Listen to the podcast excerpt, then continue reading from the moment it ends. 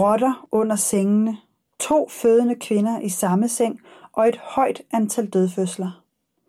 Det var ikke småting, der mødte Nana Målø, da hun i 2014 startede sit Ph.D.-projekt på et stort hospital på Zanzibar i Tanzania.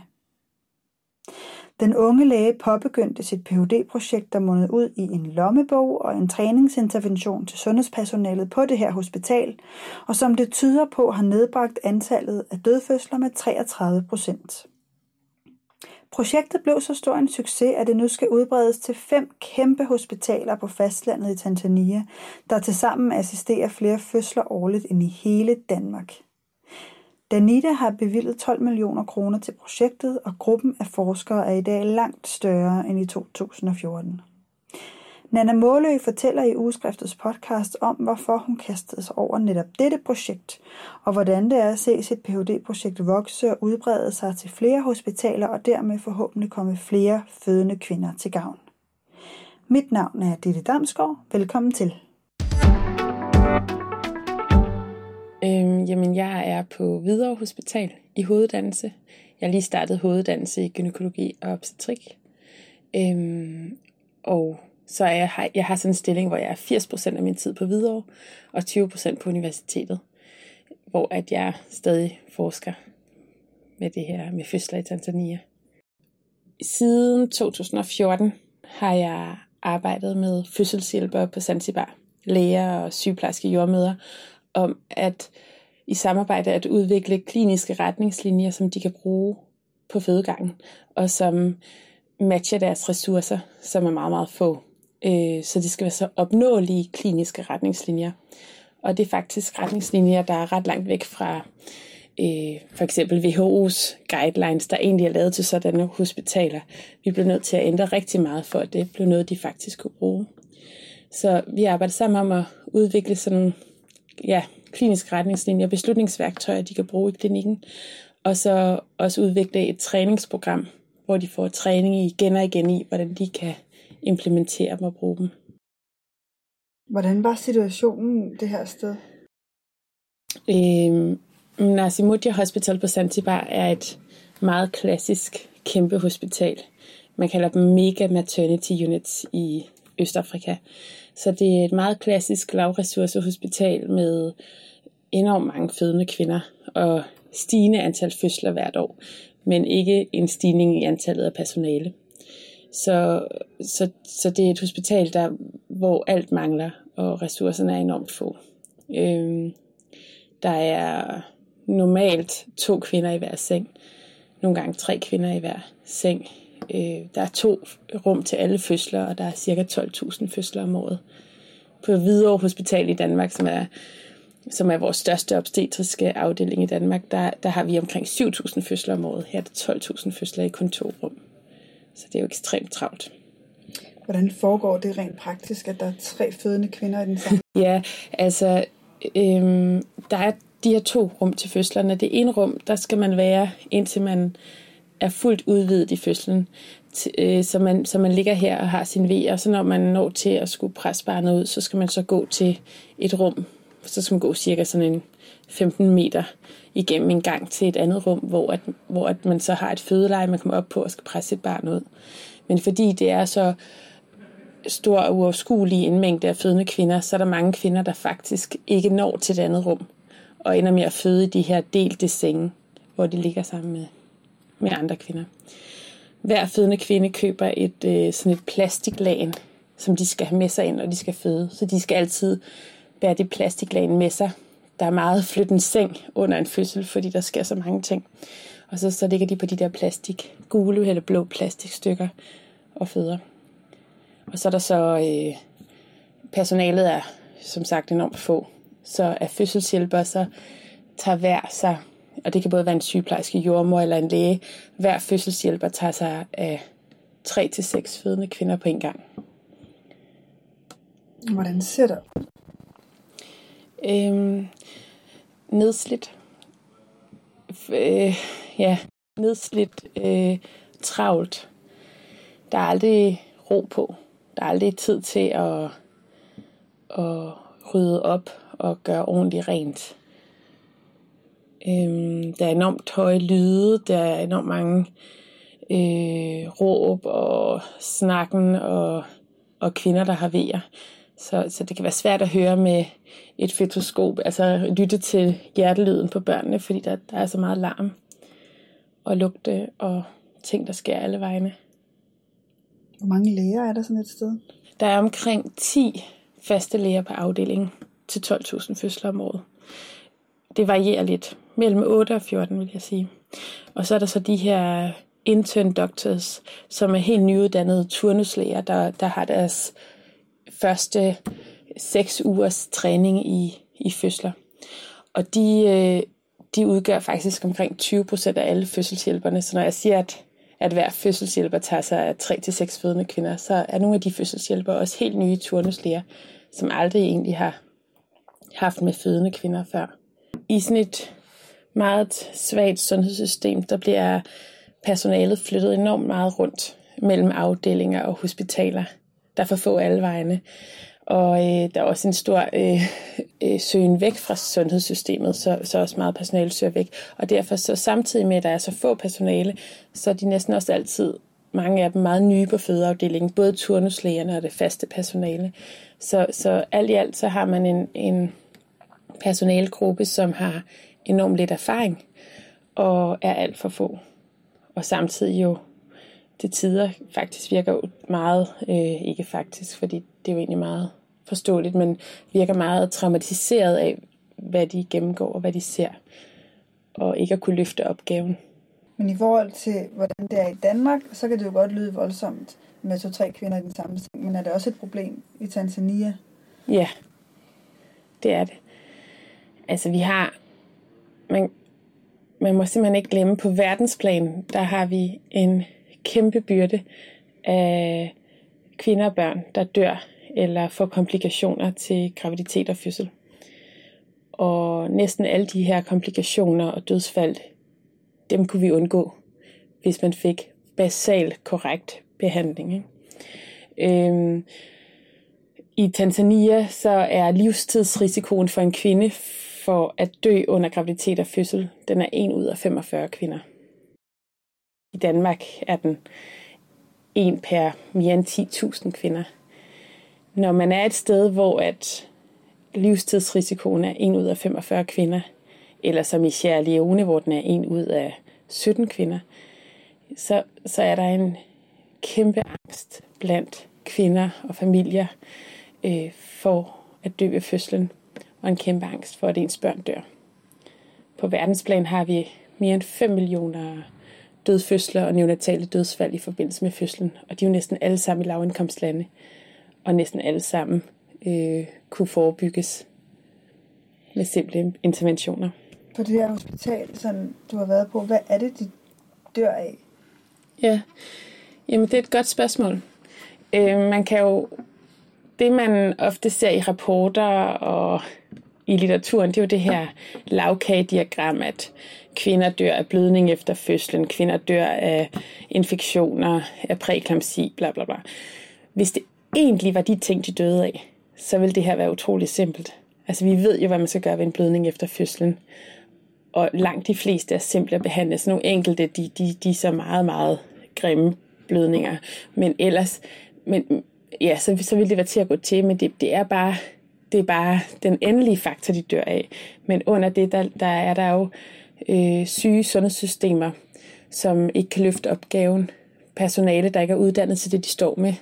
Mangel på ressourcer, mangel på prioritering af kvinder og børn i, på nationalplan og lokalplan, og måske også internationalt kunne man også, kunne man også mene, at det skulle være højere på agendaen, det her. Jeg kan forstå, at dødsfødsler er faldet med 33 procent der øh, på, øh, hvad er det hospitalet hedder? Nasimudia Hospital. Ja, med jeres den her guide. Hvordan er det sket? I samarbejde med sundhedspersonalet udviklede vi de her kliniske retningslinjer, hvor at vi måtte ændre og altså modificere internationale guidelines rigtig meget for at gøre dem opnåelige for fødselshjælperne. Vi måtte reducere i mængden af rutineobservationer under fødslen. Vi måtte øh, simplificere behandlingsregimer, gøre dem mere sikre, når man er en fødselshjælper til så mange fødende kvinder på en gang. Vi måtte lave rigtig mange ændringer i de her kliniske retningslinjer. Og det gjorde vi i samarbejde med fødselspersonalet for at sikre os, at vi nåede så tæt på deres virkelighed som muligt. Og vi havde så samtidig en gruppe af omkring 10 internationale eksperter i obstetrik og og jommervidenskab, som samtidig alle har erfaring fra lavindkomstlande, som, øh, som var vores review board og reviewede de her kliniske retningslinjer igen og igen. Så det har været sådan en lang proces, hvor vi udviklede dem sammen. Og, øh, og så har vi implementeret dem ved at holde de her træningseftermiddage hver tredje måned efter arbejdstid det har været et meget, øh, vi har haft meget få penge, så, så vi har eksempelvis ikke betalt dem for at deltage i træning. Personalet er kommet i deres fritid, hvis de har lyst til at, at deltage i den her træning. Hvis de kom, så fik de så den her øh, casebaserede øh, træning i små grupper, relateret til brugen af de kliniske retningslinjer. Og vi har så, fra vi implementerede, hvis man ser et år senere, så kan vi se, at der er sket øh, fald i dødsfødsler med 33 procent, og vi kan se, at børn født med umiddelbart tegn på iltmangel med lav Apgar-score øh, er næsten halveret.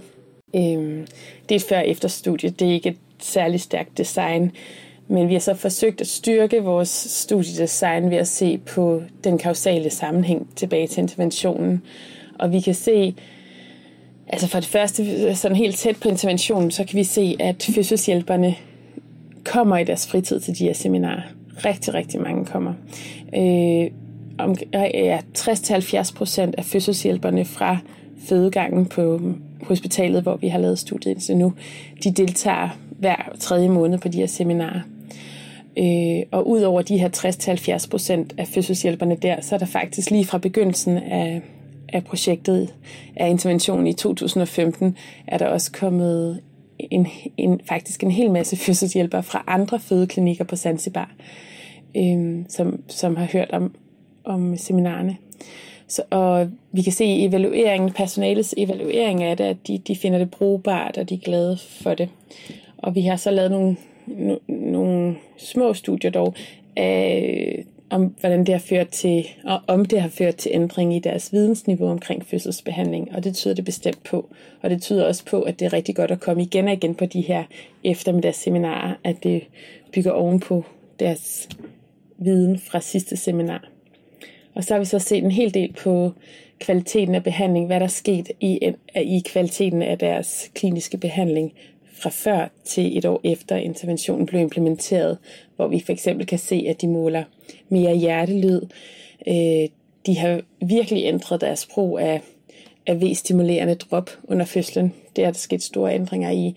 Øh, de er blevet meget mere observante på blodtryksmåling og på at behandle kvinder med højt blodtryk, eksempelvis. Der er sket mange ændringer, og det relaterer sig rigtig godt til, til de fund, vi har omkring overlevelse for børnene. Øhm, og vi har så også prøvet at se på, hvad kunne der være af andre forklaringer til den her forbedring. Og der har ikke rigtig været andre træningsinterventioner eller forbedringer i personaleantal og lignende, der kunne forklare det. Vil du sige sådan lidt mere om udviklingen? Hvor mange dødsfødsler er der nu sammenlignet med før? Ja, øhm, jamen vi startede på øh, 59 per 1000 øh, lige der omkring, så omkring 6% dødsfødsler. Ikke? Og øh, efter et år var den nede på 39 per 1000 øh, dødfødsler, og nu er den så faldet yderligere, fordi det, det, det, det studie, du, du, du, du øh, taler om, det, det, det er et studie, vi lavede, hvor vi fik de endelige resultater i 2016, og siden da er interventionen kørt videre på Zanzibar, og nye tal viser, at dødfødsler er faldet yderligere, så nu ligger den omkring 33-35 per 1000 som du også siger, så er det jo ikke nogle nye resultater, øh, det her. Øhm, I fik offentliggjort resultaterne i det videnskabelige tidsskrift tilbage i 2017. Hvad er det så, der er det nye, for jeg kan forstå, at nu skal projektet i en ny fase? Ja, jamen øh, vi har for nyligt fået 12 millioner fra Danida til at lave yderligere implementeringsforskning omkring det her på en måde kan man jo sige, det her med at udvikle en lille lommebog med kliniske retningslinjer og noget eftermiddagstræning hver tredje måned, det virker rimelig old fashion, ikke? Det burde ikke være så innovativt, som det, man kan næsten sige, desværre er i en lavindkomst sammenhæng. Hele den her øh, co-creation-proces, vi har haft i gang med at lytte til fødselspersonalet og prøve at udvikle det, de ønsker, og det, de finder opnåeligt, det er faktisk øh, i hvert fald i publiceret litteratur ganske nyt. Og det er rigtig meget højt på agendaen internationalt, at vi skal tættere på konteksten, vi skal tættere på virkeligheden de her steder for at forstå de her øh, klinikere, der står med hænderne i, i suppedasen, kan man jo nærmest godt sige, øh, for at udvikle løsninger, de faktisk kan bruge. Øh, og, og det er nok grund til, at vi har fået de her midler til at, at prøve det af på fem andre af de her mega maternity units i Østafrika, i Dar es Salaam, i hovedstaden i Tanzania, hvor vi skal se nærmere på, jamen, kan vi videreudvikle den her intervention til noget, som personalet på de her andre øh, meget pressede fødeafdelinger faktisk kan bruge, og vil det så føre til lignende resultater. Så vi tager ligesom mit, min PhD øh, Zanzibar-studiet som, som et pilotstudie og ser mere på det. Og i det nye projekt har vi så en meget større kvalitativ komponent også, og en sundhedsøkonomisk komponent, øh, der skal se på, hvad det egentlig fører med sig. Hvordan føles det, at dit Ph.D.-projekt nu bliver så meget større og faktisk har fået 12 millioner fra Danita? Det kan godt føles som et stort ansvar. Det er ikke kun sådan en... altså, jo, det, altså, det er en lettelse.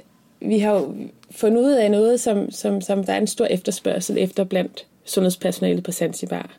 Og sundhedspersonalet på Zanzibar føler virkelig, at det her, det hjælper dem. Øhm, så, så af den grund, så, altså, det gør jo, at, at det, det er jo også et stort pres på en at have sådan en følelse af, at et projekt afsluttes, og hvad skal der egentlig så ske? Og der er den her, den her efterspørgsel, og vi er nået frem til et produkt, der faktisk er øh, vores guidelines og træning. Det er produkt, er faktisk ret anderledes end hvad eksempelvis WHO udvikler af kliniske retningslinjer til de her virkeligheder. Så, så, så, så det, det, det er en virkelig rar følelse, at det ikke slutter her, men at vi får lov til at, at undersøge det videre og føre det videre til øh, et skridt til. Øhm, men det er selvfølgelig også et ansvar. Hvilken situation øh, står sundhedspersonalet i nu i forhold til før? Det er, det er en lille intervention, og der er stadig alt for mange, der dør, og alt for mange, der overlever med komplikationer til iltmangel og blødninger og lignende. Øhm, de står stadig, jeg vil sige, grundlæggende er det jo stadig den samme situation. De er alt for få personale. De er alt for mange pa- øh, patienter. Øh, det er en lille intervention.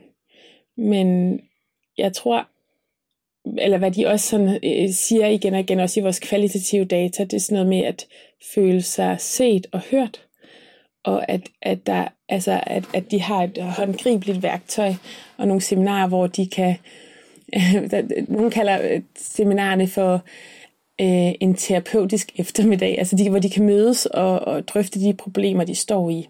Så ligesom skabt en, øh, noget tilbagevendende for dem, hvor at vi bliver ved med at prøve at forbedre vores kliniske retningslinjer og lave modifikationer for at passe til deres virkelighed bedre. De bliver set og hørt, og de har lidt mere hjælp i deres kliniske arbejde. Men det er stadig elendigt, og meget større, meget større ting burde ske. Du nævnte det her med, at de var traumatiseret, også de voldsomme fødsler og dødsfald, og sådan, som de oplever som sundhedspersonale.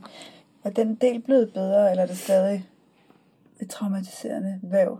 Da vi startede projektet i 2014, der hver dag man kom om morgenen på fødegangen, så lå der døde børn. Ikke?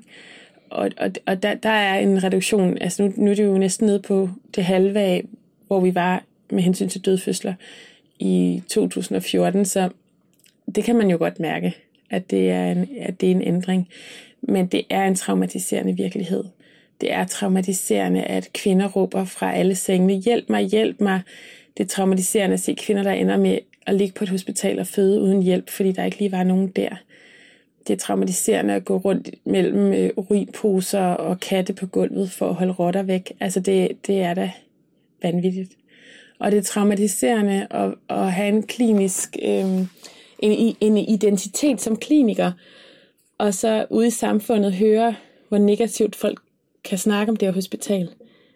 Øhm, og at kvinder, nogle kvinder fravælger at komme på hospitalet og føde deres børn, fordi de føler det er mere farligt end godt.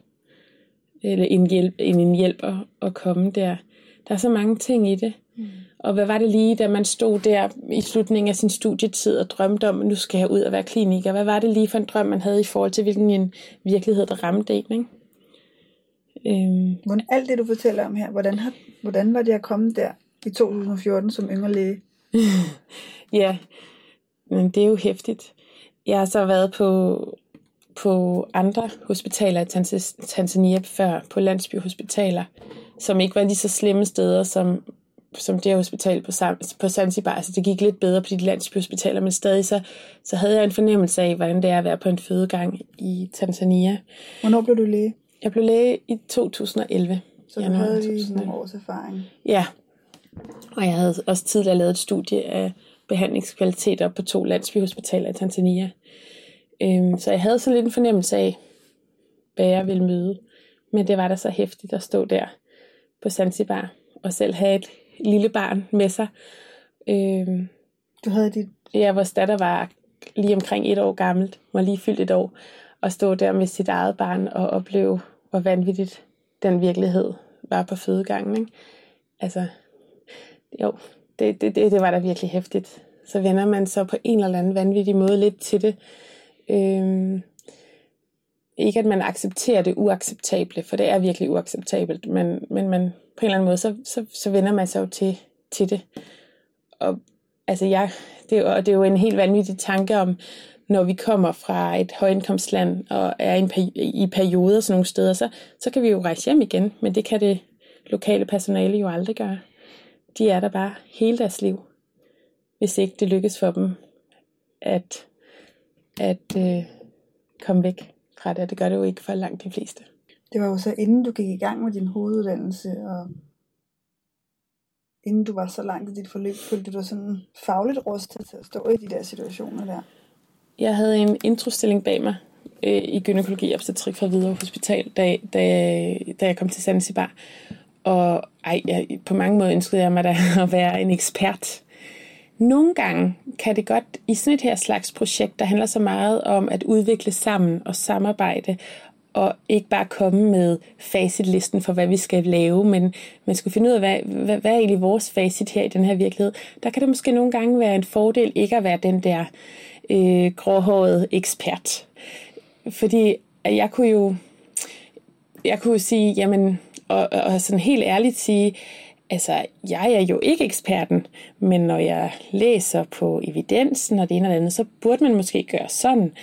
Hvad, hvad tænker I om det? Altså, man, man, man var på sådan et, et lidt andet, øh, man har, det er en anden indgang, og den tror jeg faktisk også kan være, kan være meget sund. Der er nok lidt tendens til, især i interventioner til til lavindkomstlande, til sundhedssystemer lavindkomstlande, til den her, øh, at vi sidder i et højindkomstland og har udtænkt, hvad de har brug for. Ikke? Og så kommer der den her vandfaldsimplementering, hvor det hele er gennemtænkt og planlagt. Og så møder man egentlig nogle sundhedshjælpere, som faktisk ikke rigtig kan se, hvordan de kan tage det til sig og anvende det. Og der, der, kom, der kan man, jeg har i hvert fald prøvet at vende til noget positivt, selv at være, selv at være ung. ja. Men desværre, fordi niveauet var så lavt, så, så var mit niveau jo så faktisk tit meget over deres. Det, det, det er jo enormt skræmmende at opleve efter en introstilling. Hvorfor kastede du dig over lige det her projekt? Jeg var i Tanzania første gang i 2009 og arbejdede klinisk på et landsbyhospital. Jeg troede, jeg skulle være infektionsmediciner, men jeg blev især fascineret af af obstetrikken der, fordi den fyldte jo simpelthen så meget. Med en fertilitetsret over 5, så er der jo bare enormt mange fødsler, ikke? Og det jeg opdagede, det var, at jeg stod der med sådan en øh, WHO guidelines bog på 400 sider, jeg stod og læste i. Og når jeg prøvede at kigge i den, og så så, hvad de faktisk gjorde i virkeligheden, fødselshjælperne, lægerne og sygeplejerskerne, så kunne jeg slet ikke finde sammenhængen. Jeg kunne simpelthen ikke forstå, hvornår de besluttede akut kejsersnit, og hvornår de ikke gjorde. Jeg begreb ikke, hvad der foregik. Øhm, og Øh, man skal huske, et, akut kejsersnit i, syd, i Afrika syd for Sahara, det er virkelig en risikabel procedure, der tit ender med, at man faktisk laver et kejsersnit, der giver kvinden en masse operative komplikationer, samtidig med, at barnet døde alligevel. Og sådan, og det, det, det er jo helt forfærdeligt, hvis ikke det er nødvendigt. Og det gjorde så, at jeg tog tilbage til det her landsbyhospital og nabohospitalet for at se på, jamen, hvad skete der egentlig øh, som et studie? Hvad skete der i behandlingen forud for beslutningen om akut kejsersnit? Og fandt ud af, at rigtig mange, øh, over 25 procent af de her kejsersnit, var fuldstændig unødvendige, da de blev besluttet. Og at altså, tit lavede de kejsersnit på en kvinde, der var fuldt dilateret i fødslen, og hvor de måtte mase hovedet op igen igennem fødselsvejen for at lave kejsersnittet. Og så lavede de så kejsersnittene med meget forsinkelse, og det gik helt elendigt. Øhm, og de brugte for eksempel ikke sugekop. De lavede næsten heller aldrig hindespringning, så de kunne finde på at lave kejsersnit på grund af manglende fremgang i fødslen, uden at have sprunget, øh, uden at have lavet hindespringning først. Altså der var, der var mange ting, der var sådan selvmodsigende. Der var ikke et økonomisk incitament på hospitalet for at lave alle de her kejsersnit, og det åbnede op for det, som der senere i en øh, Lancet-publikation er blevet kaldt den her meget farlige øh, koeksistens af too much too soon care og too little too late care på samme tid. Den her over- og undermedikalisering på én gang, og den, den var meget tydelig i det studie, og jeg lavede en kvalitativ komponent, hvor jeg prøvede at spørge ind til det. Og det gjorde mere og mere klar, hvor meget at frygt og og rygter fyldte i, hvad de gjorde i deres kliniske, kliniske behandling, og var lidt evidensfyldte. Fyldte. Og på de her landsbyhospitaler var der klinisk retningslinjer fra WHO og andre organisationer alle vegne på vægge og i bøger og alle mulige steder. Og de blev faktisk ikke rigtig brugt. Øhm, og der var en sygeplejerske, der sagde til mig, hun pegede sådan på sådan en WHO guidelines bog, pegede på den og sagde sådan, hvordan har I tænkt, at vi skulle bruge dem her? Det kan godt være, at de siger, at de laver dem til os. Men de siger også eksempelvis, at vi skal mærke på maverne 10 minutter på hver kvinde hver halve time og måle vejer. Så hvis jeg havde tre fødende kvinder på en gang og skulle måle vejer på de tre, så, så kunne jeg ikke lave andet hele dagen. Så ville jeg kun stå og tælle vejer. Og ikke lave nogle af alle de andre ting, der måske er vigtigere end vejer. Så de her retningslinjer er så langt fra vores virkelighed. Og det var lidt der, det startede. Øhm. Og så har jeg været meget fascineret af det her med de her kæmpe øh, fødegange, hvor at næste generation af læger og sygeplejersker uddannes, og som bare bliver bombarderet med patienter med urbanisering. Det er jo et tiltagende problem der med de her mega maternity units, så at fokusere på dem, synes jeg var rigtig spændende.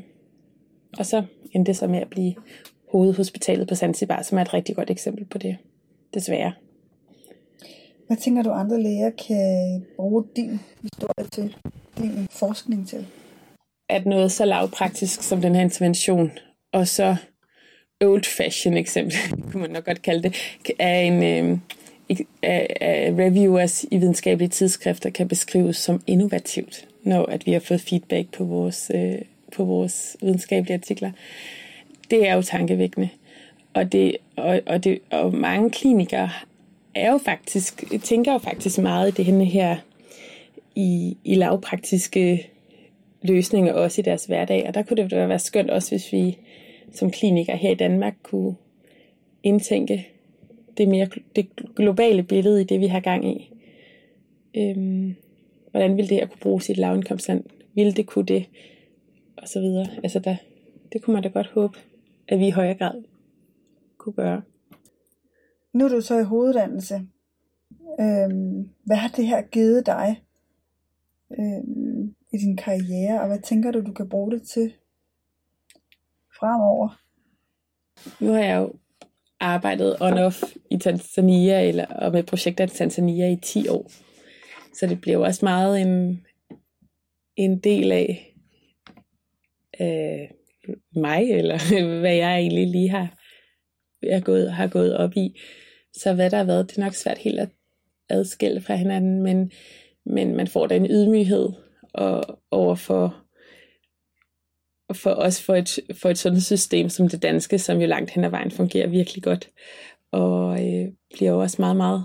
Altså man bliver altså lidt taknemmelig over, hvor flot en behandling vi kan give, og hvor dejligt det er at være på arbejde. Hvor meget supervision der er. Øh, hvor meget at jeg føler mig som en del af en gruppe af kolleger. Det, det, det synes jeg, der langt hen ad vejen positivt. Så kan man altid skille sundhedsplatformen ud og sådan noget. Men grundlæggende så er vi jo egentlig, det går egentlig ret godt også. Har du planer om at revolutionere de danske kliniske retningslinjer? jeg synes, vi er langt. Jeg synes, vi er langt. Altså, det er jo det, der også gør det lidt sjovt at tale om, at, at sådan et studie kan være innovativt som det her, fordi det er så lavpraktisk og gammeldags på mange måder. Fordi det er jo, det, det er jo meget tæt på, hvad vi egentlig gør i Danmark. Ikke? Vi, vi, vi har i hvert fald i Dansk Selskab for Obstetrik og Gynækologi, der har vi jo lignende procedurer for, hvordan vi udvikler kliniske retningslinjer. Måske faktisk ikke lige så struktureret, som vi har brugt her i Tanzania, og med samme mængde eksterne reviews og sådan noget, men stadig synes jeg godt nok, at vi er langt.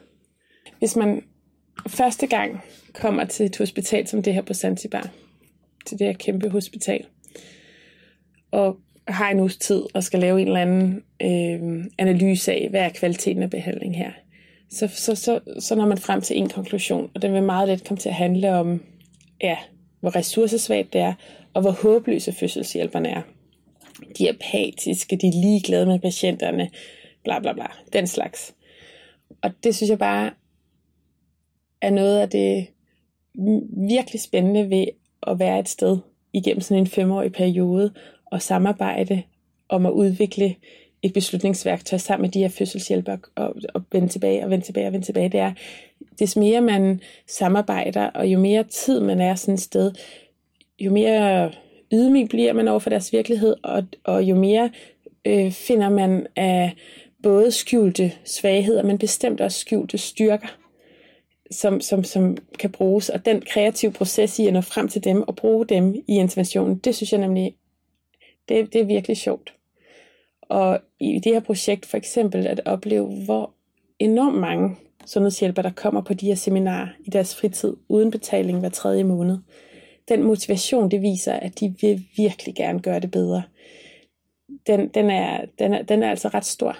Det er en af de sådan virkelig store fund, synes jeg, i studiet, der går meget imod den måde, vi ofte taler om de her fødselshjælper på lav, i lavindkomstlande, og hvordan vi ofte betaler dem, at de store organisationer betaler dem for at komme til al slags træning hele tiden og tænker, at de skal have penge, ellers vil de da aldrig dukke op.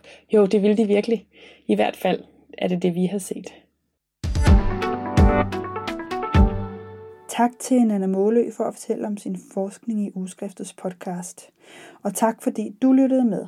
Du kan finde Ugeskriftets podcast på ugeskriftet.dk, på SoundCloud eller i den lille lille podcast-app på din iPhone. Vi høres ved.